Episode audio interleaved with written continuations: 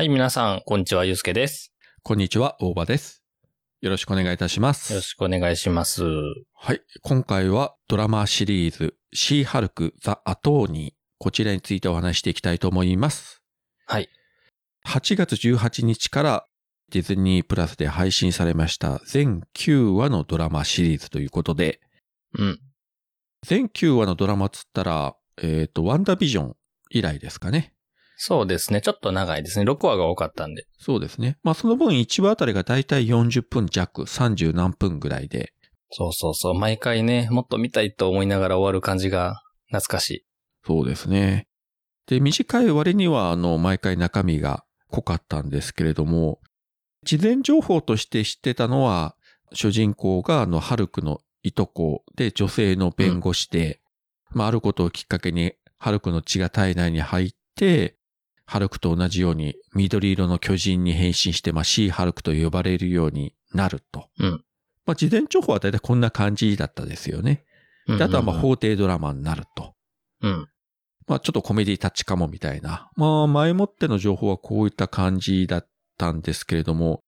まあ実際ね、蓋開けてみたらもちろんその通りだったんですが、それ以上にかなりぶっ飛んだ設定もあるし、それから今までの他のドラマとか映画ではこう触れてこなかったところの説明の部分もいろいろあったりして、まあ各作品の伏線を回収するとか、まあいろいろあって、で、今後の展開の中においても結構やっぱり重要なポジションを占める作品ではありましたよね。そうですね。ここまでの作品になってるって全然予想してなかったですね。なんか、あハルクのもう新しいのが出てくるんやぐらいにしか思ってなかったんですけど。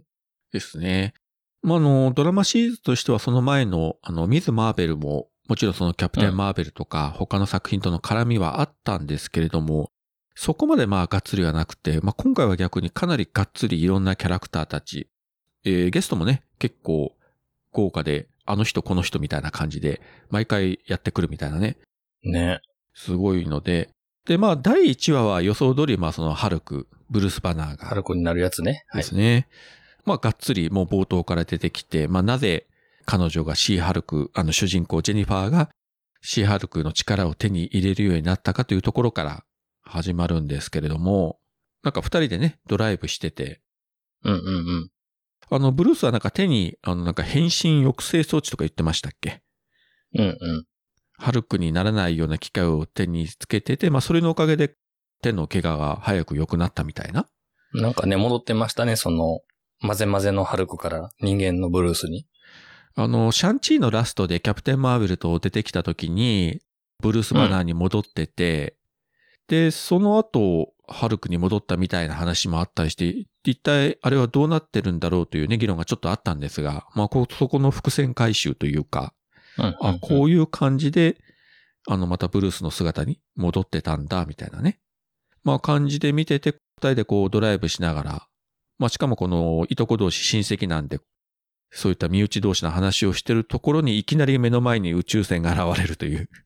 もうなんていう、何？不幸な事故だと しか言えないこのねえ。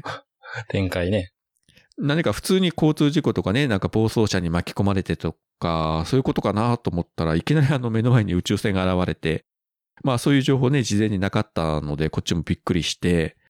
で、しかもその出てきた宇宙船のあのタイプというのが、うんうんうん。マイティスをバトルロイヤルに出てきたあの星ですね。サカールあの宇宙船でしたよね、これが。なんでまた今頃地球に来たの？みたいな。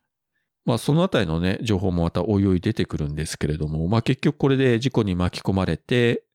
えージェニファーはブルースの血に触ってしまって、傷口から確か入ったのかな？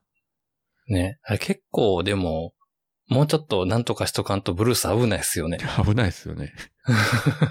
ジェニファーやからよかったものの。あの、まあ近い身内だったから暴走せずに、まあシーハルクになるぐらいで逆に済んだけど、うんうん。うん、これ一般人だったら本当にあのとんでもないことになってたはずなんで、ちょっとね、あの、いろいろグロテスクな 感じになったんじゃないかな。もう本当にモンスターになってしまう可能性がね、多分にあるというね。ジェニファーの DNA がね、こう合致したみたいな話でしたね。ということは、ブルースの身内だったら同じようなことになる可能性は多分にあるということですよね。何かしらね、まあまあまあ、血のつながりがあれば、なんか事故にあ、ね、起こって死んじゃうとかはないみたいですね。まあ、この話少し後にそのジェニファーの家族ね、あの、両親とか親戚の方々いっぱい出てきて、えー、ワイワイやってますけれども、あの人たちももしかしたらこういう風になる可能性もあるということで。うん。それはそれでちょっとあれかもしれませんけどね。ジェニファーがね、使いこなしてるあたりが、なんか、あの、ブルースより優秀なんやな、この人って感じをしました。そうですよね。だからブルース・バナーってその力をね、偶然というか意図せず、あ力を手に入れてしまった以降、まあ暴走もしたし、ね、ずっと逃亡生活も送っていたし、まあいろいろあったんですけれども、まあジェニファーもいろいろあったけど、割と順応が早かったですよね。まあ、ブルースのね、体内で多分、ハルクの血が安定してるっていうのもあるかもわかんないですけどね、長年かけて。なるほどね。まあそれにしてもね、まあ確かに身内がハルクがいるから、まあ分かってはいるでしょうけれども、ただ自分自身があんな姿になったら、それでも、それはそれで、ね、女性のね、し仕事バリバリ頑張ってるキャリアの人がね、もうハルクとしてね、ヒーロー活動するよりも、私はまずその法廷にね、弁護士として立つみたいな、そっち優先というね、ところはもうずっとこれは最後までブレなかったですよね。なんかもう1話でジェニファーがどういう人かっていうのがしっかり書かれてて、まあ良かったですよ。まあ、結局はこのストーリーっていろいろこう事件があったりして、結構ひどい目にあったりもするけれども、ジェニファー・ウォルターズという女性が、まあそうですね、そのハルク、シー・ハルクとしてのまあヒーロー的な部分と、その弁護士としての本業的な部分と、その中でいかにこう自分の生き方を探っていくか、確立していくかを、それをずっと描いていく話ですよね。うん。で、これまあそのハルクの部分を取ってしまえば、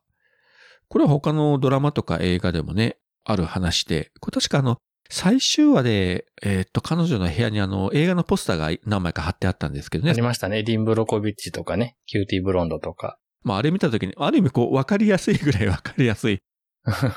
女性弁護士が主人公の映画のポスターね。あの、非常にこちらも出来がいいんですけれども、まあ、あの、見てない方ぜひね、ご覧いただきたいんですけれども。うんうんうん。結局、ハルクというあれがなければ多分ジェニファーもこういった話で進んでいったのかなと。たまたま偶然本人も意図せず力を得てしまったけれども、うん。彼女的にはやっぱり、やっぱり弁護士がメインであって、まあその次が多分シー・ハルクだろうなというね。そんな感じではありますよね。で、初めはね、不本意なんですよね、シー・ハルク。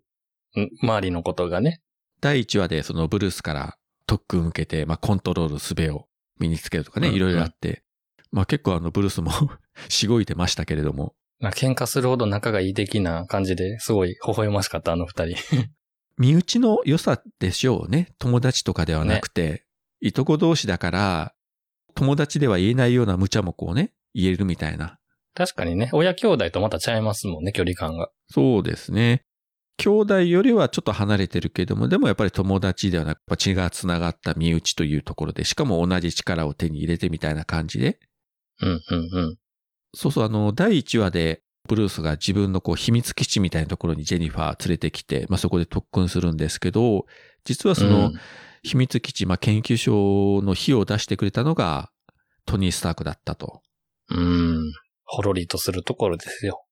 トニー・スタークもね、他の作品の中で言ってましたけれども、あの、数少ない彼が認めたやっぱ天才科学者がブルース・バナーだったんで、性格はね、もちろん全然違うけれども、結構やっぱこの二人って科学者同士で相通ずる部分がやっぱりあったんだなというね。うん。他の人には見えない部分でこうやって密かに支援して、サノスの指パッチンの後、5年間の時にこういうことを裏で手を回してサポートしてあげてたとか。うん、うん、うん、うん。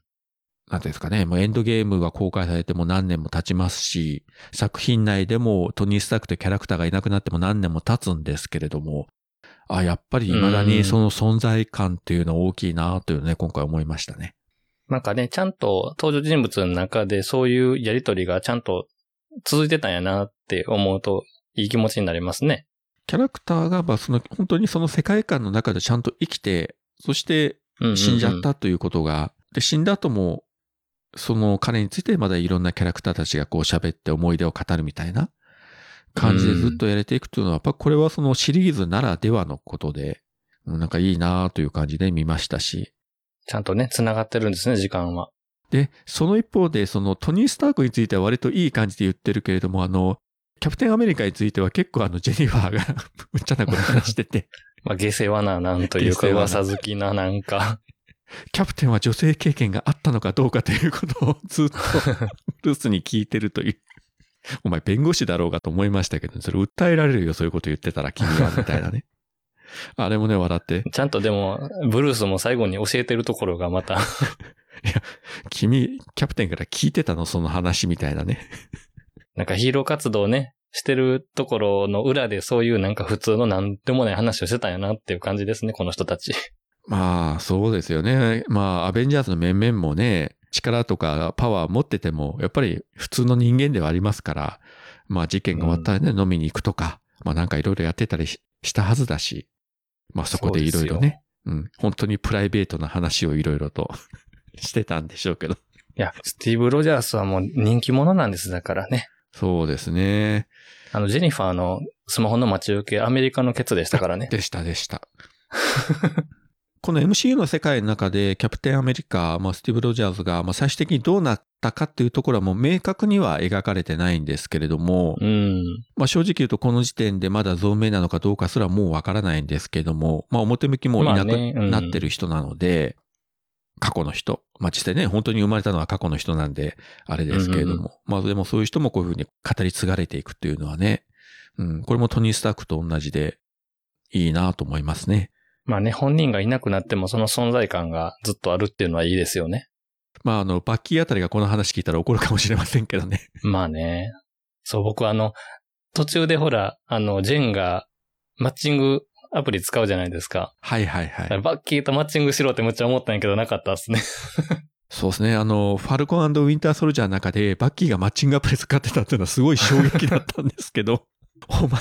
ウィンターソルジャーがマッチングアプリかと、あれ衝撃だったんですけども、いやもうシーハルクの中のエピソードならありかな、ね。みたいな。で、結構あの、マジで彼女はマッチングアプリで相手捕まえてデートしてみたいな。一夜を過ごしてみたいな。うんうんうんで、しかもひどいのがシーハルクとして一夜を過ごして、夜が明けて元に戻ってたら、男はさっさと、じゃあ、みたいな感じで帰っていくという。それもひでえなというね。まあでもその超人成分がね、こう、ブレンドされてるからこそ普通の法廷コメディじゃなくて、ね、あの憧れの超大手のね、弁護士事務所に雇われたと思ったら超人担当になったりとか、そういうコメディ部分が出せたんですもんね、今回。まあでもやっぱり超人と絡むにあたってやっぱり普通の人間じゃやっぱりやっておれないですよね。何かあった時に。うん。うん同僚とか大変でしょうね。あの、ジェンはまあいいとして。そうですね。いろんな力を持ったいろんな奴がいて、まあね、それこそ裁判所で暴れる奴もいれば、ね、いろんな奴もいるんで、いざ何かあった時に、弁護士だからね、大丈夫という保証は何もないですからね。そうそうそうそう。まあ、何かあったらね、こう、ジェーンがシーハルクになって、この力で持って守ってくれるっていう保証があってのあの法人部門ですからね。まあでもそういうところが商売になるというぐらい、もうこの時期この世界の中にはそういった力を持ったキャラクターたちがいっぱいいて、しかもいろんな事件が起こってしまっているという。そうそうそう。そのアベンジャーズの時みたいな大事件ではないにしても、そういった身近なところで、うんうん、まあね、泥棒したりとか、うん、まあね、いろんな詐欺を働くとか、まあ能力も本当にピンキリなんで、そこですよね、このね、ドラマのなんか大事なとこって。今までだったら、その、まあ、いわゆるヴィランとヒーローたちが、結構大きな事件でね、戦って世界の命運をかけて、みたいな話も多かったんですけれども、今回はあくまで本当にあの身近な事件で、たまたまいろんな犯罪を犯したのがそういった特殊能力を持ったヴィランたちだったみたいな感じの、まあ、世界観ね。なんかもう日常の中にね、こういう人たちがいて、で、このコメディたちやからこそ、あ、またなんか変なのが現れたよ、みたいなうんうん。テンションでどんどん出せるっていうのは、こう地味やけど、この世界がなんか形変わってんなっていうのがすごい分かって、いるよね、こういう変なパワー持ったやつみたいなぐらいの人々の認識になってんねんなっていうのが割とシーハルクの大事なとこやなと思いましたね。ですね。もうこの時点に来ると、そういう人たちが世の中にいっぱいいるというのがもう大体当たり前になってて、うんうん、うん。それこそあの日本の作品で言ったあの僕のヒーローアカデミアみたいな、はいはいはい、はい。あんな個性を持った人たちがいっぱいいて、もう世界の大半はそういう人たちで溢れてるみたいな、なんかそういった世界観にもうん。なっていってると。まあ、いいか悪いかは別にしてもですね。まあ、ただまあ、MC の中ではまだまだそういった力を持ってる人たちは、まあ一部にしか過ぎないんですけれども、おそらく今後どんどん増えていく、減ることは多分ないんじゃないかなと思いますよね。いろんな依頼人がいましたね、んで。ですね。なんか死なない人もい、人がいたりとか。あ、依頼人といえばこの忘れてはならないアボミネーションですね。アボミネーション。えーティム・ロス演じるエミル・ブロンスキー。シャンチーの時に、まあ、アボミネーション、チラッと出てきて、あの、地下の格闘技場みたいなところで、ウォンと戦ってましたけど、今回はその変身前のエミルとして、えーティム・ロス本人が、インクレディブル・ハルク以来、再登場してくるとね。ねえ。こんなにたっぷり見れると思ってなかったから大満足ですわ。まあ、1話限りのゲストかなと思ったら、結局、3話分ぐらい出ましたか。もうね、サブレギュラーぐらいの感じの存在感でしたもんね。がっつり絡んで、で、ここで明かされる、えーなぜあのシャンチーのうんあのシーンに捕まってたはずのアボミネーションはいたのかという謎がついに法廷で明らかになるというね。どんな秘密があるのかと思ったらね。ね。単に、えーウォンの練習相手で呼び出されたみたいな。いやいや、まあ、俺、ソーサラスポリもなったし、みたいな。味のある相手いないとね、みたいな。いくらそのね、それはウォンは今どこでも行けますけど、でも少なくとも刑務所に入ったやつを勝手に出しちゃいかんだろうと。なんか、ウォンの何やろこの法律を守る守らへんみたいなところの適当さもすごいありましたもんね、今回ね。魔術師だから、やっぱりその世の中の法体系とか常識とはやっぱ別のところにいるっていうふうに思ってるんですかね。うん。まあ、アメリカのね、法律やから、ウォンって普段どこにいるんでしたっけ？あの、カマータージにいるんでしたっけ？おそらくそうですよね。まあなんか点々としてるような描写もありましたけどね。まあまあ外国のね、法律やし別にみたいな感じなのかな。まあどうですかね。でも、それこそね、ニューヨークにいるはずのそのドクター・ストレンジであっても、じゃあアメリカの法律をきっちり守るかといえば 多分ね、あの人もまた守らないような気がするし。うん。まあ一瞬でね、別の星にでも行けるから、法律破ったところで痛くも痒くもないと思ってるんでしょうけど、いや、それにしても、やっぱり、週間中のアボミネーション勝手に連れ出して、しかもああいったところでね、金かけてバトルしちゃいかんだろうというふうには思いますけどね。あれ完全に野号帳ですからね。そうですね。いや、それは本当に、いいの？いいの君みたいなね。だからシャンチー見たときに、うん。あの、ウォンが、その、何？カマンタージとか再建するために八百長してんねやと思ってましたもん。お金を稼がなあ。かんから。全然そういうわけではなく、本当にあの、訓練のためにというか。いや、それだったら別にカマタージでやってもいいんじゃないかと思うんだけど。で、今回ウォンも、あの、一回限りではなく結構出番がありまして。そうでしたね。で、またあの、ウォンの意外な一面というか、あの、明らかになった真実がまだありまして。はいえーかなり、えードラマ好きというね。ね。アメリカの、えードラマにハマってて、あの、若い女の子と一緒に見ててネタバレされて凹むというね。そ、そソプラノズでしたっけ？ああ、ありましたマね。フィアの ね。誰とかがもう死んじゃうんだよ、みたいなこと言われて愕然とするというね。うん。最終回に出てきた時もなんか今ドラマが全盛だからな、みたいなこと言ってましたよね。MCU もドラマ全盛だからなという意味と、他のドラマも面白いから見てるんだよという、まあ二重の意味なんでしょうけれども。いや、あの、生活感あっていいじゃないですかね。あの、スターウォーズもあるし、そうですね。ナね。ターシャも007見てるし。ああ、そうですね。じゃあ、ウォンもきっと、あの、スターウォーズのスピンオフドラマとか見てるんでしょうね、きっと。いや、見てます、見てます。オビワンとか見てるんでしょうね。ねあとは、あ、もうこれももう先に言っちゃうと、まあ出ると予告はされてましたけれども、えー、マット・マードック、デアデビル。マットマードックね。で、今回はあの、前のあの、ネットフリックス版のドラマとは違って、割とこう、黄色っぽいコスチュームでね、出てましたけれども。結構だから、割と本作でのあの、デアデビルは割と明るめのキャラクターでしたよね。そうですね。僕、昼のイメージがなかったんですけど、うんうん。割とこう、昼間の明るい場面にも登場してて。ですね。もちろんその弁護士として最初出てきて、まあジェニファーをやり込めて勝ってしまうみたいなところから、で夜あの酒場で会って、まあちょっといい感じになって、で、デアデビルとしてシー・ハルクと、まあ、そう戦うっていうか、まあ、いろいろあったんですけれども、そこでは、ん結局、シアロクの方が、あの、戦闘力としてやっぱり上でしたね。単にパワーだけじゃなくていろんな手を使って。そうでしたね。意外とね、実践、実践やったことないだろうとか言いながら、うん。割とうまいことジェンがやるっていう。だからある意味ブルースよりも力の使い方というのが分かってますね。戦術的に高校ではこういう技を使ったらいいだろうみたいな感じが。いや、賢いですもんだって。うまいですよね。うん。もともとのハルクはね、特に昔のハルクだったらもう本能的にただもうパワーでひたすら押すみたいなうんうんうん感じだったんですけども、まあ、今回のシーハルクは非常にそこをきちんと考えて、こういう相手だったらこうだみたいなところで、デアデビルと戦って、勝って、で、割と、あの、あっさり彼もあの正体を明かしたりしてね。うんうんうんあんまり引っ張らなかったですね。それは良かったなと思って。まあ、シーハルク自体がもうね、最初から正体みんなに明かしてるから、まあ、隠すまでもないと思ったんでしょうけれども。まあでもほら、いろいろありましたね。正体を、そのね、明かす、明かしてない活動してるヒーローもいるみたいな。うんうんうん。デアデビルね、マットはそっちの方やっていう話もあったし。まあ、典型的な例がね、まあ、スパイダーマンですけどね。そうそうそうそう。なかなかね、これが本当に難しいところで、本業にもよりけりかもしれませんけれども、うん。なかなかどうなんでしょうね、実際のところは。まあ、シーハルクはね、まあもうスターというか、タレント性を持ってね、弁護士としてやってますからね、シーハルクっていう。まあそうだし、まあさらに言えば、じゃあ誰かから襲われたとしても、まあそう簡単には倒されないってあれもありますけどね、うんうんうんハルクだったら。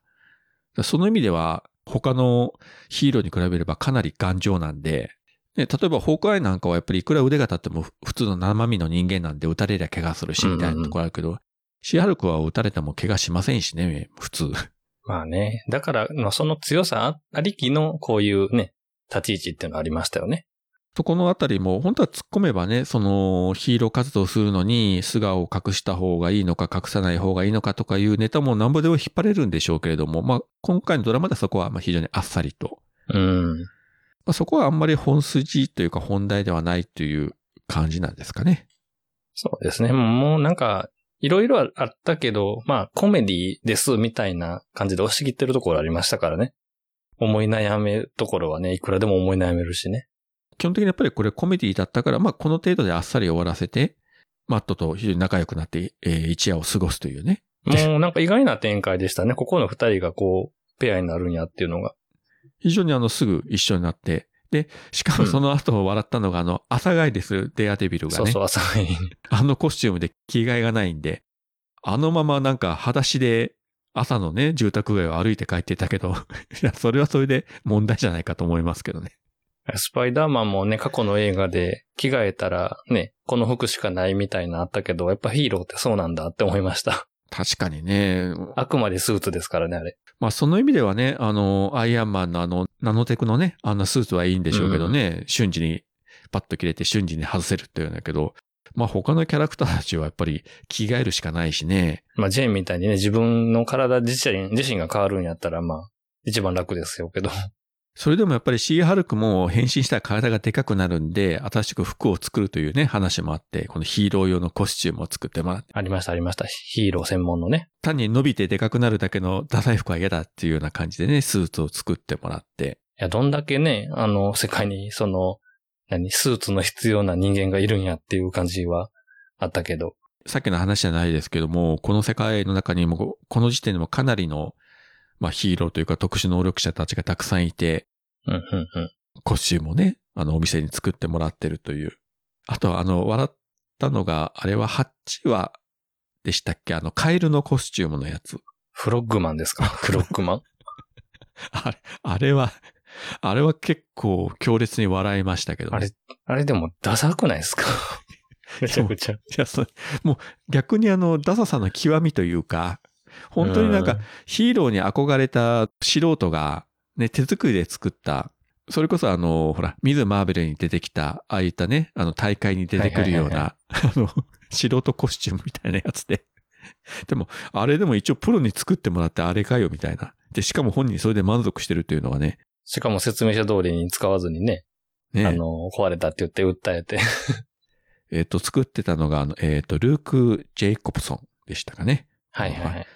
ファッションデザイナーで、もういかにもファッションデザイナー的なあのキャラクターでしたけれども。ねでかなりね、まあまあいいキャラですよね。いいから彼もね。で、あの、プライドを持ってね、ジェニファーの服とか、あとその、ね、デアデビルの新しいコスチュームとか作ってた、割にカエルも作ってたというのが、そこの基準がよくわかんない。いや、でもそのあたりのね、その何、顧客を訴えたらどうのとかいうところもちょっと法廷コメディっぽくて面白かったし。まあそうですね。アメリカのドラマってね、本当に法廷ものって当たり前ですけども非常に多くて、いろんなドラマがね、昔からずーっとあってて、もちろん映画もたくさんあってて、えーまあコメディのものもあればかなりドシリアスなものもいろいろあるんですけども、まあ今回ね、そのまあ主人公が弁護士ということで、その MCU の中でその法廷ドラマってどういう感じでやるのかというところ非常にね、あの、興味深かったんですけど、まあコメディタッチな部分もあるけれども、案外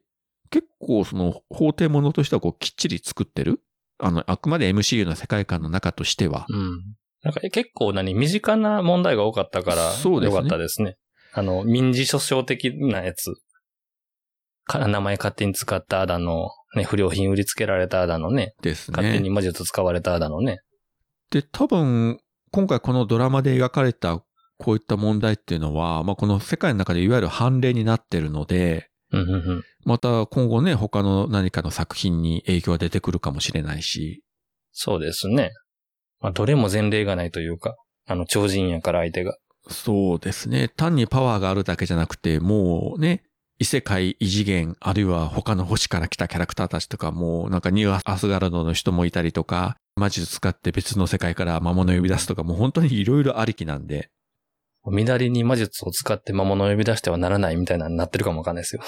カマタージに行って、ちょっと修行してすぐ辞めたけど指輪使って今、あの、マジシャンとしてやってますみたいなね、人とか。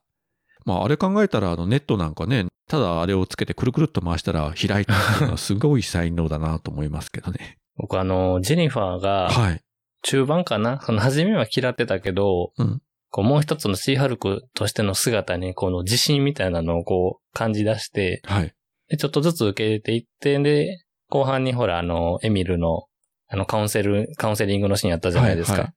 あそこでちょっとこう、生まれ変わったみたいになる、あの流れがすごく好きですね。連続ドラマやからこそできる感じが。で、最後にね、それを変身することを禁止されて、あんなに嫌がってたのに、今はなれないみたいなところでちょっと落ち込んだりとかっていうあたりがなんかすごくいいなって。そうですね。あの、エミルがね、まあ、もともとちょっとこう悪いやつで捕まって、で、多少改心して、もしかしたらちょっと良くなったかな、でも本当に良くなったのかで、でも実際本音は悪いやつなのかと、こうわからない、こう、グレーっぽいキャラクターだったけれども、うんうんまあ実は結構いいところもあって、そういったメンバーを集めて、グループセラピーみたいなことをしたりね。このね、意外な展開で、本当にインクレディブル・ハルクの時は本当に単なる悪役だったのが、非常にこうキャラクターに深みも出てたし、まあこれあの、ティム・ロスという俳優のね、うまさももちろんありますけれども、うんうんうん。これは面白かったですね。で、あそこに出てきたキャラクターもなんかね、わけのわからない吸血鬼とか、なんか電撃出す人とか、はいはいはい。えー、何かわからないこう被り物被ってや、被ってるやつとかね。うん なんだろう、この人たちはどっから来たのみたいな。あれも一応、なんか能力持ちっぽいですね。ちゃんと話聞いてると。なんか、あのやろ、ちょっと心の、あの、何？こう、病気の人たちなんかなって思って見てたけど、普通になんかああいう人たちだ、あの、能力持ちっぽかったですね、見てると。本当にあの、こういう人たちがもう今この世界の中には、たくさん、普通にね、ね、いてる。まあ多分、その正体を隠して生きていってるんだろうなと思うけれども、でもそういう人たちと触れるところで、ジェニファー自身ももう一回、こう、立ち直っていくみたいな。うんうんうん。ある種こう偏見めいた目でね、こう見てたけれども、いや、実は、みたいなところでね。うんうんうん。まあ、エミルについてもちょっとこう見直すところもあったりしたわけですけれども、まあ、まだこの後ね、2点3点していくわけなんですが、連続ドラマとしての面白さですよね。うん。いやーでもね、本当にいろいろあって面白いドラマだったんですが、あとそうそう、あの、さらっと、あの、触れられただけだったんですが、重要だったのが、もうこの時点においては、あの、もうソコビア協定が廃止になってるというのがね、ああ、言ってましたね。あの、非常にあっさりと言われてましたけれども、うんうん。まあでも、まあそらそうだろうな、とね。だってこの時点、シーハルクの時点から数えてももうソコビア協定ができたっていうのもだいぶ前のね、話になってますんで。そうですね。シビル王の頃ですもんね。ねえ。もう7、8年やもう10年ぐらい前になるのかな？うん。で、サノスのあれでね、半分消えて、それからアベンジャーズが活躍してみんな戻ってきてとか、こういろいろあったら今更ヒーロー活動うんぬんかんぬんというのは、うんうんうん。というところで一応、まああれはチャラになったけれども、その一方でそのダメージコントロール局とか、なんかまた変な組織も出てきてるし、まあいろんな事件を起こす奴らも出てくるし、ということで、どうなんでしょうね。結局、混沌としたまま、あの世界はこう進んでいってるみたいな。うん。まるっきり本当にね、こう世の中が変わってることを感じますね。そういうかん考えるとね。まあ、底ビア協定って言っても、あの時点では、その当時のアベンジャーズのメンバーだけをね、もう対象にしてるようなものだったんで、うんうんうん。今あったとしてこれだけいろんな、あの、ヒーロー活動する人間をいて、それを全部お間で抑えられるかって言ったら、まあ無理でしょうけどね。そのあたりもしかしたらね、そこら辺が X 面とかにつなげていくんかもわかんないですけどね。まあ少なくともね、ストレンジとかウォンみたいな連中は、全然そんなものがあっても、あ、うんうんうんそうですがと、もう意に介せず、知らんぷりです、知らんぷり。ね。それを、あのね、いくら追われてもあっさり逃げられる力持ってるからもう関係ないよ、みたいな話になっちゃうんでしょうけどね。まあ、言ってみれば底ビア協定って、結局はまあ100害あって一理なしみたいな協定ではありましたんで。当当時の価値観で作られたもう今となっては古い考え方の法律みたいな感じでしょうね。ですね。で、そのソコヴィア協定で、やっぱりその、まあ、インクレディブル・ハルク、それからシビル・ウォーに出てきたあの、ロス長官ですね。うんうんうん。あの、まあ、ちょっと演じてた俳優の方は先日お亡くなりになりましたけれども、うんなんかつい数日前の報道を見たら、これまああくまで噂レベルですけれども、はい。どうも公認ハリソン・フォードに今オファーしてるみたいな噂が今流れておりまして、あくまで今のところ噂ですけれども。はいはいはい。またハリソン・フォードも非常にいい年なんでですね、どうなんでしょうとかは確かね、あるんですけどね。今からっていうのはちょっと、うんって感じはするけど。もうすぐね、来年か、あの、インディ・ジョーンズの最終作も公開されますけれどもね。うんうんうん。いや、もし、ハリソン・フォードが MCU の中に入ってきたら、それはすごいですけれどもね。うん。ねえ。まあ確かにね、あの、ロス長官はすごい重要なキャラクターやから、ふっといなくなるとね、全体のプロットに影響するんかもしれないですけどね。なので、シークレット・インベージョンとか、あサンダーボルツあたりに絡みが出てくるんじゃないかみたいなね、話はありますけれども。まあまあ、これはまだまだね、わかりませんけれども。ちょっと見たいなという気持ちはありますね。確かに。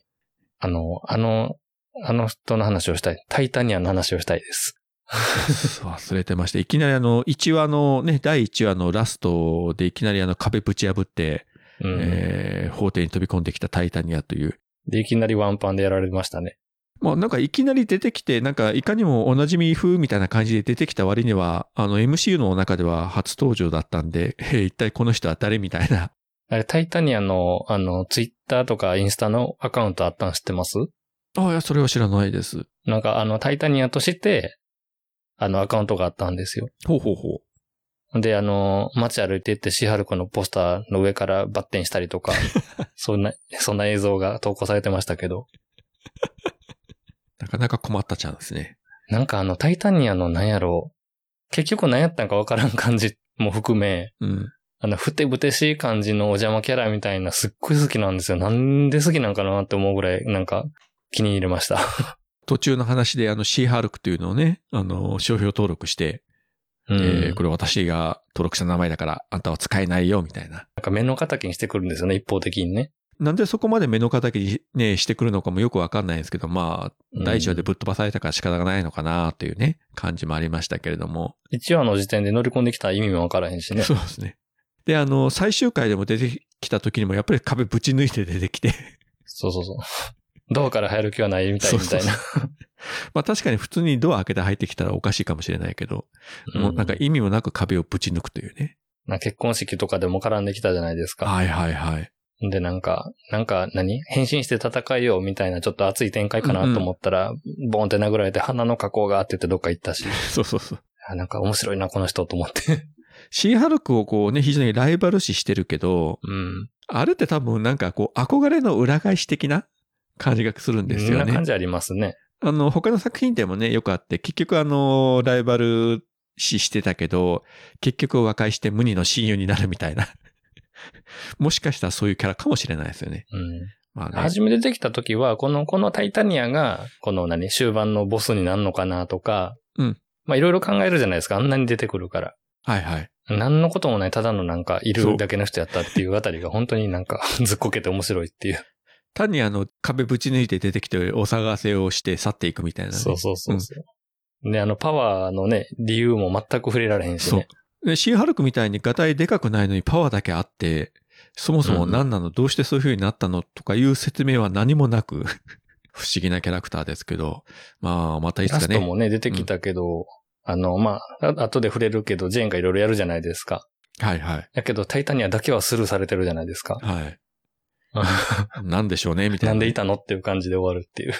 だからこそね、インパクトはいろいろな意味でありましたけどね、彼女は。うん。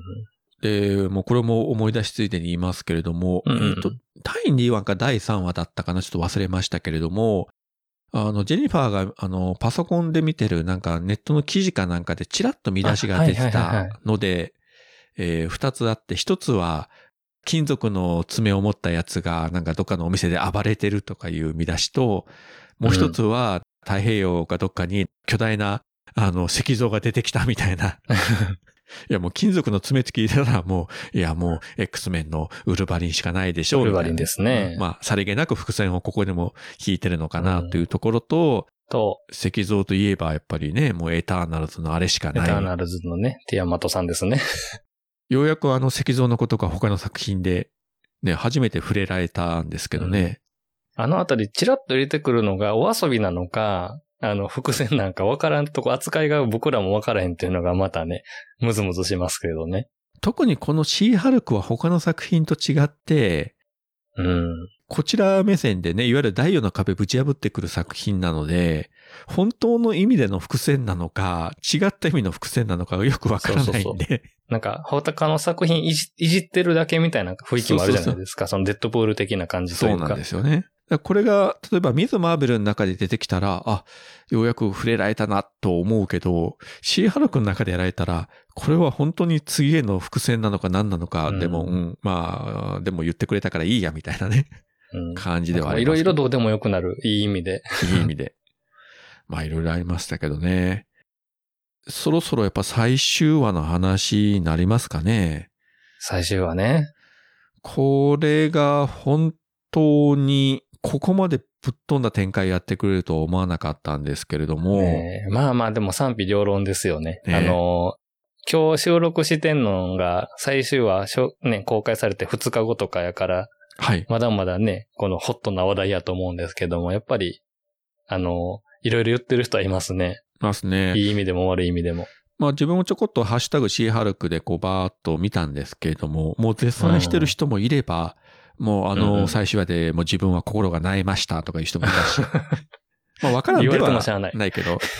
いや、でももう第1話からね、基本的にもうデッドプールと同じように、もう観客に語りかけてくるキャラクターのドラマやってて、うんで、最終話見て今更っていう気もするんですけどね。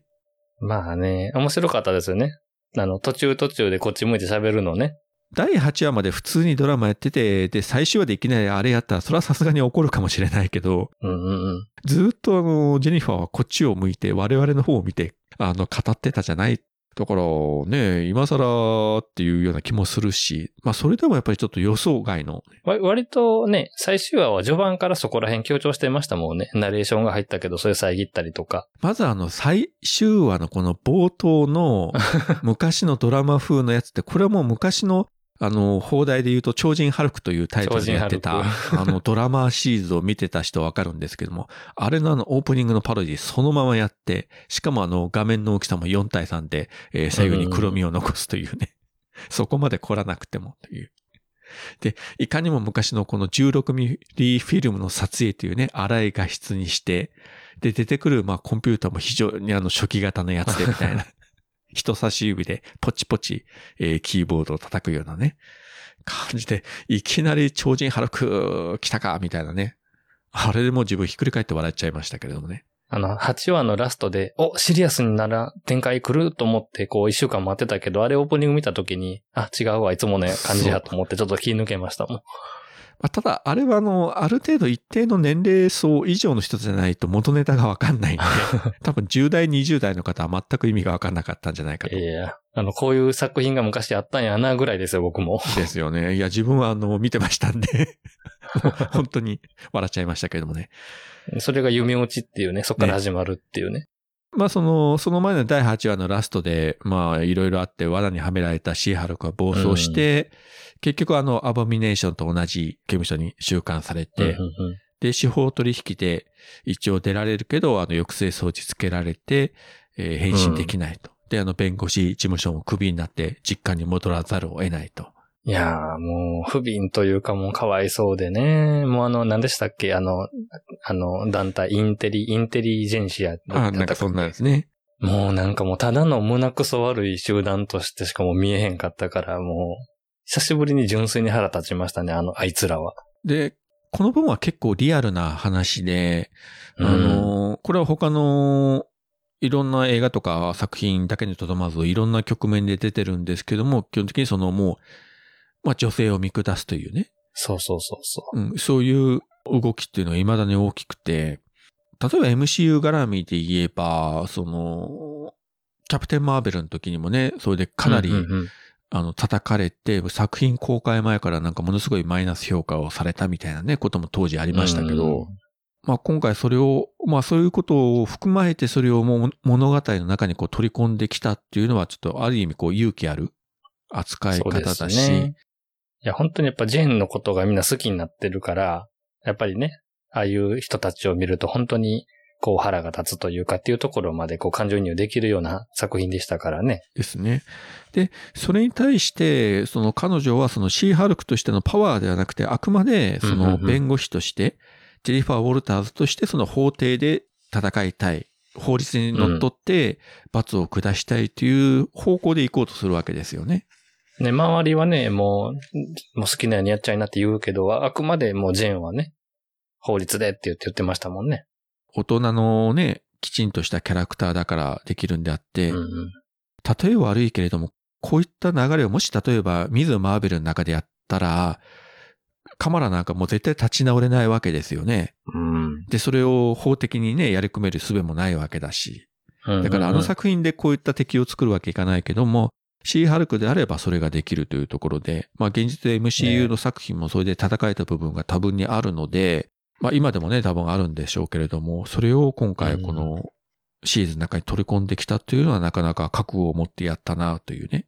うん、あの、ちょっと、あの、意味合い違いますけれども、最近あの、アマゾンプライムビデオでやってる、あの、はい、ロード・オブ・ザ・リングのあの、ドラマシリーズ、力の指輪っていうのがあるんですけれども、はいはいはい。ここでもやっぱりその昔のあの映画版と比較して、そのキャスティングの中に、そのアフリカ系の俳優たちを使ってるとか、いろいろで叩きまくってる人がいっぱいおるわけですよ。うん。で、それに対して当時のその映画版のオリジナルキャラクターたちがそれを擁護するとか、新しいキャラクターとのその俳優とのツーショット写真をあえてツイッターとかインスタに載せて擁護するとかいう動きをしてるわけで、まあそういう現実世界の本当に胸くそ悪い話を見ていくと、まあ今回この作品の中でジェニファーがあくまで正々堂々とね、パワーではなくて、えー、法律で戦うって言ってるのは非常にこう筋が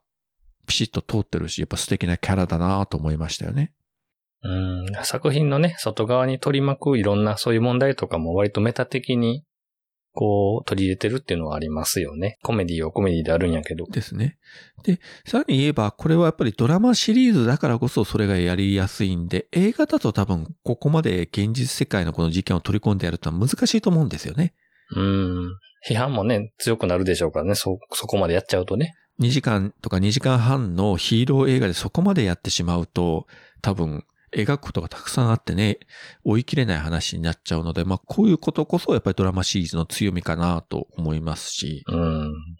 そういった流れの中で、まあいろいろあって、敵のラスボス的な、まあ、チンケなラスボスなんですけれども。もうね、もうチンケもチンケですよ、今回のは。まあ別に、ああ、そうですかぐらいのラスボスだったんですけれども、まあその正体がバレたところにジェニファーがたまたま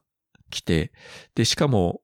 本当はあの、変身してはならないという約束したはずのアボミネーションがいたりして、わけわからん状態になってるところに、また壁ぶち破って、タイタニアが来るとか、ブルースのハルクが来るとか、なんかわけのわからん感じでもうしっちゃかめっちゃかになって、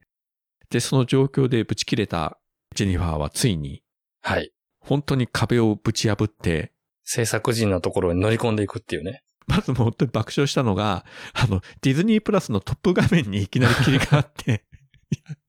本当に一瞬なんか、あれ？壊れたのと思いましたけどね、アプリが。ちゃんとね、シーハルクの看板の外して中から出てきてね。そうですね。あそこまでやるとは思いませんでしたけどね。いやー、あれはシーハルクじゃないとできないですね。できないですよね。現実世界の方に乗り込んできて、シーハルクの制作スタッフルームのとこに行ったらあの脚本家たち、あれはあの、本当リアルの脚本家たちらしいリアんですけど。ルの人たちですね。あの歩いてる、ほら、何ディズニーのスタジオもあれ多分本物でしょ。本物ですよね。でも、本物の中にシーハルク歩いてたらもっとびっくりするだろうと思うんですけれども、あ、みんな、あ、シーハルクだ、ぐらいな感じで。で、そこで、こんなめちゃくちゃな話じゃなくて、ちゃんとした話にしてもらいたいと交渉すると、それはあの、ケビンの意向だからっていうね。あの、最終話にね、あの、今まで僕らも言ってましたもんね。最終話はやっぱマーベルっぽくなるよねって言ってたじゃないですか。はいはいはい。なんかそれをそのままなんか、あの、指摘された感じがしましたね。ラスボス出てくる、アボミネーション出てくる、タイタニア出てくる、ブルース出てくるって、ちょっとやりすぎみたいな。本当の意味での、えーラスボスは実はケビン・ファイギだったというね。まあ、あの、MCU を見てる人からすれば、まあ、今更ね、あの、ケビンって誰とかいう話はもうないんでしょうけれども、うん。まあ、言ってしまえば、あの、MCU のトップで、もうこの作品全体を総括する。一番偉い人と言っていいと思うんですけれども、まあ、そのケビンのもとに、えーシーハルク乗り込んでいくと、ついに出てきたそのケビンの正体が、実は AI だったというね。AI でした。略称が KEVIN、えー VIN のケビンだったというね。なんかすい。ごいオチでしたけど。あれはなんかあれなんですよね。この、なんか人間離れしてるみたいなことをよく言われるから、ああいう感じにしたんでしょ？実は人間じゃなかったです、みたいでも今のこの MCU のこの作品数とかいろんなことを考えたら逆になんかあり得る話というか割とあの リアルっぽいというか全く口頭無形とも思えない設定だなと。なんか現実本当にケビン・ファイギーが AI だであったとしてもなんかうんうんという感じにねな。あれね、ちょっとね、ちょっとね、ケビン・ファイギー本人出てこへんかなちょっと期待しましたね。しましたね。さすがにね出てこあない。れ出てきたらほんまに神やったと思う。でも多分、うんこれ脚本家がこういうストーリー書いて、えー、ラスボスはケビンで実はケビン・ファイギーが AI だったという脚本を書いたときに、あの、本人はね、めちゃくちゃ喜んだと思うんですよ。お、すげえすげえって言って、よくやった。絶対ね、爆笑したと思いますよ。ちょっとね、出演まではできなかったみたいですね、ケビンはね。で、ここでジェニファーが、そのね、まあ、この世界の神様と言ってもいい、そのケビンと交渉して、自分の希望を叶えて、ラストシーンを作り変えるというね。まあ、よくこんなことやるなという感じで。あの、この展開はちょっとありきたりやからキャンセルとかね。結構あの MCU に対しての批判もしてましたよね。なんかどれもあの同じような展開に。そうそうそうそう。あの、最終弁論させてって言って、そこはちゃんと弁護士っぽく、こうちょっと歩きながらね、マーベル・シネマティック・ユニバースというのは、みたいな感じで、ね、こう言ったりとか、あそこはあジェニファーやなと思いましたね。途中からなんか、こ個人の感情がどんどん出ていくの面白かったけど。あとあの、ファザコンのキャラクターが多いというね。そうそう。あれはもうただの何かもう クレーム、クレームやん、みたいな。それ別にあのシーハルクの最終回と全然関係ない話なんだけど、うんでも確かに言われてみればいっぱいいるよな、みたいな。トニー・スタークがとか、ソーが、ロキが、みたいなね。で、あれですよね。あの、X にはいつ来るのって、言った後にあのカメラ目線で、えー、ね、サムズアップするんで。言ったぜ、みたいな感じでね。もう本当にあのシーハルク全開でしたね、あれは。すごいね。で、大きなスクリーンでまた会おうって言われて、本当？いや、嘘みたいな感じで、逆に手玉に取られたりとか。ね。まあ、当然ね、出てくると思いますけどね、いずれ映画の方にもね。いやーでもこのやっぱりケビンは最高でしたね。ねえ。まあ、ここまでやってくれたらもうね、何でもありという感じで、あの予算がかかるからね、ジェニファーに戻れとか言われたりするし。あれはあの最近ニュースでその MCU が本当に作品数がう多くなって、その CG 部門の下請け会社とかはもうとんでもない目に遭ってるという結構批判の声がね、あちこちに曲がってるんですけども、それに対するある種のまあ回答というか、ねなんかあれみたいですね。その、水マーベルとかでも、うんうん。よく見ると画面外でこの変身というかしてるとか、いろいろあの気づかれないぐらいの、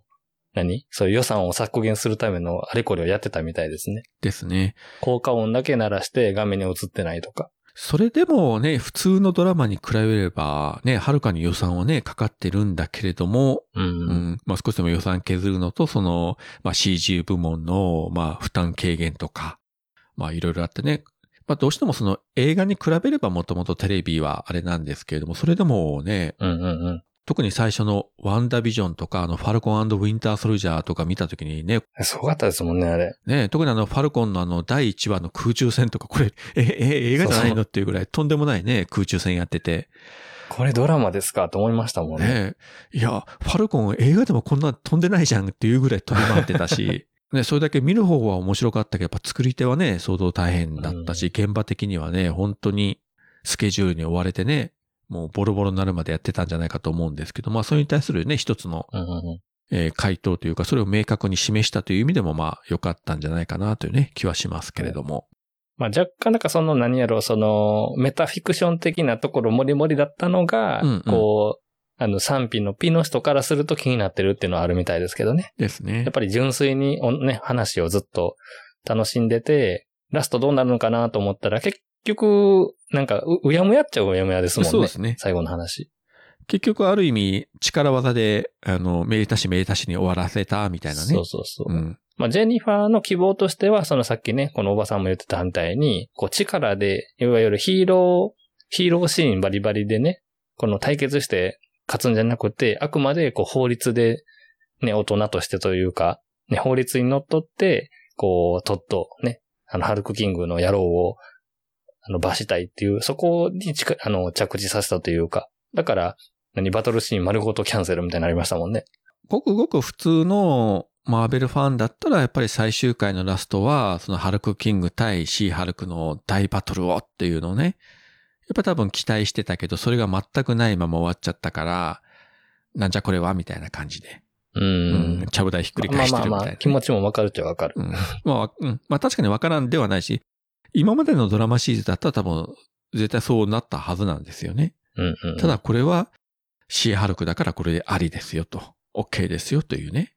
この手は二度とは使えないと思いますね。まあ、今回はこれを良しとしていいんじゃないかと。あれ、最後にもう今後一切ケビンに関わることを Kindle って言われましたから、多分それはそういう意味だと思うんですよ。二度とこういう、何？集合作品とかでね、ジェニファーが出てきたとしても同じようなことはもうしませんっていう意味だと思うんですけどね。まあ、とはいえ、デッドプールならやりそうな気がしますけどね。いや、俺言われてないからとか言ってね。まあ、それはそれであれかもしれませんけれども。ねいや、こんなにトリッキーなね、最終回が待ってると思ってなかったんで。まあでも、そのおかげっていうのもありますけれども、非常にこう、スッキリしたいい感じのね、その第8話のラストなんか、こう、ダークっぽかったけど。シリーズ全体として非常にこう、明るく終わったなという感じで、非常にあの、後味は良かったですよね。やっぱりシーハルクはシーハルクだなって終わり方でしたね。そうそう。そしてまた、最後の最後で、またデアデビデビルもね、出てきたし、あれ、ジェンが会いたいからっていう理由なのがまた軽くていい。あの、ケビンが、今までそっち方面にはあえて触れなかったんだが、みたいなことをね、冷静に AI が言ってて。そんなにも欲があるって言ってね。さすが AI、そこのあたりは冷静に言うなと思ってね。まあでもね、あの二人が、まあ、ラブラブなのはいいことで。えっ、と、再来年ですかね、デアデビルの新しいドラマシリーズやりますけれども、もしかしたらゲストでジェニファー出るかもしれないしね。ね、なんかあの、デアデビルこんだけ出るって思ってなかったんで、シーハルクで。で、ねあれ、エコーにもきっと出るでしょ？もう決定みたいですね。ね。で、んでからのデアデビル、ボーンアゲンやから、なんかそれを踏まえるとボーンアゲンって言ってるし、そっちがなんかもしかしたら本当の第一話っていうか、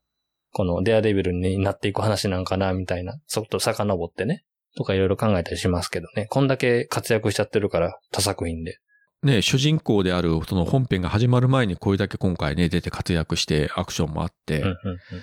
いやーびっくりで、しかもね、ジェニファーと仲良くなってみたいなね。だからまあ今後のね、この二人の展開、まあどうなるか、まあヒーロー同士ね、結ばれるかどうか、ちょっと期待していきたいんですけどね。で、これで終わりかと思いきやですよ。はい。最後の最後に、えー我らがウォン、またまた登場ということで、また、囚われのアボミネーションを連れていくというね。もうね、でも、牢獄に戻すつもりはなさそうですね。荷物まとめてたし。これはもう今回本当になんか助け出すみたいな感じでしたよね。まあね、蒲田寺に行くんでしょうね、きっと。ね。蒲田寺に行って、彼は何するんですか？修行するんですかね？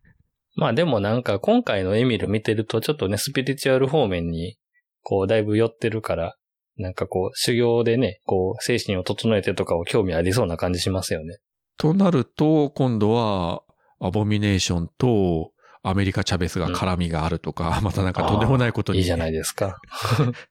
う んなんだろう、合うのか合わないのかもよくわかんないけど、なんか面白そうな組み合わせもね、なんか見られそうな気そがしますし。こにネットもぜひね、入れていただいて。ですね。そうそう、その、本作では、そのエミルがなんか俳句をね、やってるとかいうのがあったじゃないですか。うんうんで、最終話で、ジェニファーがその彼の本をこうね、ベッドに寝転がって読んでたら、表紙に漢字でちゃんと俳句と書いてあったという。でも、つまんないって言って投げ捨ててましたけど。うん。英語で俳句ってどうやるのかがね、よくわからないんですけれども。でも本を出したらって言ってたしね。そう。結構知的な部分をね、今回、えー出してきて。インクレディブル・ハルクからね、もうだいぶ年月流れましたけれども、まさかここでこんなにね、出番多くなると思わなかったですね。まあ、いいキャラになりましたね、見る。ねえ。前はね、結構本当に極悪人みたいな感じね。もう力を追い求めるみたいな典型的な悪役だったのに、やっぱり長年習慣されてて、やっぱちょっと人間ができたのかね。まあ、それでも金もらうんだったら返信しますせ、みたいなところはつくづじでしたけまあれどそこはもうね、達観してるっていうか。いや、お金のためだから、みたいな感じでね。いや、もうあの演説の中身のなさですよ。大好き。いや、本当に、何にもない。なんかその、何やろ、何にも革新的なこと言わずに、うん。なんか見に来てる人はなんか勝手に喜ぶじゃないですか。はいはいそういうこと言っといたら。まあ、そのあたりは、やっぱり痛烈な皮肉でしょうね。ああいう集団に対する。うん。そうそうそう。いや、なんかエミルは違う言っちゃったんかなと思って残念やったけど、全然そんなことなかったっていうね。中身のない演説に盛り上がるバカな野郎どもというね。そうそうそうなんかそういう描写かなと思って見てましたけど。それこそまあ、例え悪いかもしれませんけど、アメリカン大統領選だって、あんな感じで双方の候補者が、あの、みんなでわーっと盛り上がってみたいな、こっちから見てるとね支持者はね、こううん都合よく解釈して、わーって盛り上がりますからね。ね。なんか、ああいう感じだなと思って見てましたけどね。うん。いや、でもね、本当に予想以上に本当に面白いドラマで、ね、あちこちに話転がったけど、着地はね、しっかりしてて、うんこう、ね、さっきも言ったけど、もうシーハルクは最後までシーハルクだったなっていう感じがそうですね。楽しいね、9週間でした。作品の作り方としては本当にね、うん賛否両論みたいな言い方もあるかもしれませんけれども、キャラクターとしては本当に1話から最終話までブレなかったですね、彼女は。うーん。ずーっとジェニファーというキャラクターで生き方も変えずに、もう今後も多分変わらずにやっていくんだろうな、というね。で、また再登場してきた時にどういう形で出てくるか、まあそのシーズン2という形であるのか、まあ別作品に出るのか、まあ今のところわかりませんけれども、多分、やっぱり弁護士兼ヒーロー活動をやってるんだろうな、みたいなね。ね。こうね、法律で救えない人はヒーローとしてね。で、ヒーローとして救えない救えない人は法律で助けるって言ってましたから。ですね。あ、また今思い出しました。もう一つ最終話の大事な要素が、はいはいはい。ハルクの息子ですね。息子ね、息子。まさか出てくると思ってなかった。なんかあの、何持ち越しかなと思ったんですけど。それもあの、ネット上の情報では、ブルースがあの宇宙船に乗ってまたサカールに戻っていったみたいな描写があった時に、うんうんうんもしかしたらその原作の方にあった息子の話が出てくるのかな、みたいなね、ツイッターで見ましたけれども、うん。いきなりあの、最終話のラストで、まあ、ぶち込んできましたよね、その話を。まあね、セリフこそなかったけど、なんかこの息子っぽかったですね、すごく。いや、息子を紹介します。いきなり出てきてみんなわーっと盛り上がって。で、それ、そそこで終わるというね。いやいや、この話あとどうすんのみたいなね。複雑な家族だね、みたいに言われてね。で、どうもなんかあの、権利関係があって、2023年までか、23年以降か、ハルクの単独作は作れないみたいななんかあるんでしょ？あれが確かそうなんですね。逆に言ったら、じゃあそこまで待てば、ついにハルクの映画ができるかもってことですね。インクレディブル・ハルク以降、今までそのハルクは全部ね、他の作品に出てくるっていう感じでその単独支援作はドラマも映画も一本も作られてなかったっていうのは、そこのちょっとやっぱり権利上の問題もあったということなんですけども、それがもうすぐ解除になるんで、そこで、ブルース・バナーが本当にまた主役である2作目が MCU としてやれるのかな。いや、それ楽しみですね。まあその息子の話をそこでやるのか、またドラマシリーズかなんかでやるのかはわかんないですけどね。なんかあれですよね。だから、えっと、マイティーソーのバトルロイヤルで、はい2年間ぐらいずっとハルクやったんでしょ、ええ確か。そうでしたね。その間に、まあ言ったらできてた、できてた子供ってことでしょうね。じゃあ相手は誰ですかというところがね、まず一番誰で、しょうね。一番気になるんですけれども。うん。サカールにいる誰かでしょまあ今まで全くね、見たことがない、出てきたことがないキャラクターじゃないかなとは思いますけれども、う。うんうんうん、まあね、ちょっとわかんないですね、今のところは。今後どういう展開があるのか。またしてもね、このフックを残していきましたよ。まあもうシーハルクだからもう何やってもいいやっていうところでやっちゃったのかなという気がしますけれど、まあでも本当に、あの全球は本当にあの、ね最近のドラマは全部6話であっという間に終わってたんですけれども、9話で少し長めにね、楽しむことができましたし、そうですね。もう来週から、あまあ収録ベースで来週からもうドラマがちょっとないのというのがね、ちょっと寂しいですよね。今のところその連続ドラマシリーズの次が具体的にいつ始まるのかっていうのはまだ公式にアナウンスがないので、そうですね。おしまいかな。フェーズ4としては最後ですかね、これが。ですよね。フェーズ5になって、それでもどれから行くのかシークレットインベージョンなのか何かがちょっとわからないんですけれども、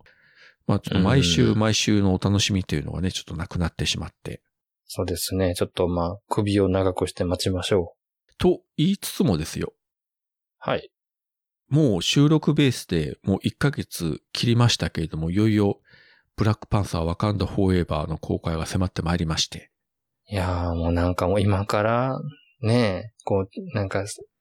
落ち着いて見れるかなっていうぐらい感情がぐらぐらしますよ、本当に。多分自分前も言ったと思うんですけど、映画館に行って、あの、オープニングから多分もう泣いてるんじゃないかというね、気がするんですけどね、うん間違いなく。最近あの、公式に発表された設定としては、あの、物語としても、ティチャラが亡くなって1年後を舞台に描かれていくということが、えー発表されまして。うん。いや、本当にね、あの、現実世界でチャドウィック・ボーズマンが亡くなって、あの、ファンもね、スタッフもすごいショックを受けたのが、もうあれから何年も経ちましたけれども、うん。それでも続編を作って、いや、本当に続編作るということ自体が、すごい、あの、た大変だったと思うんですよ、この作品。そうですね。お話の中でね、その、ティチャラをどうしてるのかっていうところもやっぱ気にもなるし、ね、お話がね、どういう風になっていくのか。まあ、言うても、何かね、その、フェーズ4のラストなんだから、何かしら大きな話はするんでしょうから。ですね。あの、まあ、フェーズ5につながる要素も出てくるだろうし、そのブラックパンサーという世界観の中でも描くべきことが多々ある。その、うん一作目のラストで今まで鎖国状態にしていたワカンダを開国しますよと。うん済んだね、あの、技術とかを世界に供与しますよと言って、またその後、そのサノスの指パッチンがあっていろいろあってしまったから、まあ変動があったんでしょうけども、その後、まあティタラがいなくなって、ワカンダ自体が非常にやばい事態になってるというところで、脚本書くところからものすごい大変だったと思うんですけども、逆におそらくすごく見応えがあると思うし、間違いなくあのスタッフキャストの力の入れ方が違うと思うんですよね。はいはい。はい。これはもう見る方も気合い入れて、しかもなんか上映時間が2時間40分ぐらいですか。かなり長いの長で、気合い入れて、エンドゲームの次に長くなりましたね。ほんまっすね。ちょっと気合を入れてね、配信があるからいいやろと思わずに、もう、えー絶対映画館でね。そうですね。もう映画館行きましょう、これは。はい。あと、これも、ついでに言うと、あの、最近ネットで流れてきた情報で、どうやら MCU のスパイダーマン4作目が動き出すんではないかという。うん。2024年の7月でしたか、公開日みたいな情報がまたね、まことしやかに流れてきてますけど。24年なんてすぐですよ。だってもう2022年も年末差し掛かってますからね。ということは、もう実際もう脚本とか動いてると思うんですよ。間に合わないから、今頃から作り出したら。でしょうね。それが本当ならね。ちょっと気になるのが、割と最近あの、ネット役の人がインタビューで、次 MC やれたらヴィランやりたいみたいなこと言ってるんですよね。うん。インタビューで。これが、ワンダの二の舞ですか、もしかして。ノーウェイホームの中で、ピーターに対して俺はヴィランにならないよ、みたいなこと言ったじゃないですか、ネットが。言ってましたね。いや、なんかそういう発言とそういう発言がこう、いろいろこう聞こえてくると、なんとなく、なんだろう、大丈夫なんでしょうか、みたいな。あでもあれでしょ、原作でもあり得るタイムライン、ストーリーラインはあるらしいですからね。あの続きでいけばネットはピーターのことを覚えてないんで、ヴィランになったとしたら、情け容赦なくスパイダーマン襲ってくるけど、当然ピーターは戦えるはずもなくみたいなね。なるほど。いや、そういう話になるかどうかわかりませんけど、なんか、これ以上辛い話見たくないんだけど、スパイダーマンで。えーその戦いの中で記憶が戻るのかどうなのかとかね。なんかもう勝手に今妄想が、あの自分の中では膨らんでいるんですが、いやー、大変ですね。まあ、蓋開けてみたら全然違う話になる可能性がね、多分に高いんですけれども。まあ、これも本当かどうかわかりませんけれども、まあでも、あれだけね、スパイダーマンノーウェイホーム大ヒットしたんで、まあうん4作目も、興行収入的にもね、続きを作らない手はないですからね。ディズニーとしてもね、ソニーとしても絶対やりたがるはずなんで、あとは、ね、トム・ホランドが OK すりゃ多分やれるんじゃないかと。ねあとはもうね、その大人のね、契約云々とかのところさえクリアしといていただいたらね。ソニーとディズニーが喧嘩することはもう多分ないと思いますんで、まあ、うまいことね、えー連携してやっていただきたいと。もうね、我々は尻尾振って見に行きますんで。ということで、シー・ハルクの話からスパイダーマンまで行っちゃいましたけども、はい。結構いろいろ喋りましたけど、まあ、今回だいたいこのあたりでよろしいですかね。そうですね、はい。で、まあ、先ほども言いましたけれども、いよいよ11月、ブラックパンサー、ワカンダ・フォーエバーの公開が迫ってまいりましたので、まあ、おそらく次回は、ブラックパンサーを取り上げることになるんじゃないかと思います。はい。なんかまた話長くなりそうな気がしますけれども、そうですね。うん。絶対なくなる。気合い入れて2回ぐらい見てから収録できればいいなと思ってますけれども、最近ね、あの仕事のスケジュール表を見て、あれ金曜日公開だから仕事休めないかな、どうかなとかずーっと今考えてるんですけど。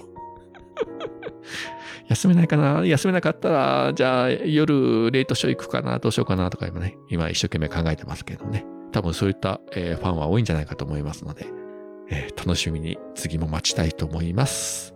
ねというわけで、えー今回もここまでお聞きいただきありがとうございました。はい。ありがとうございました。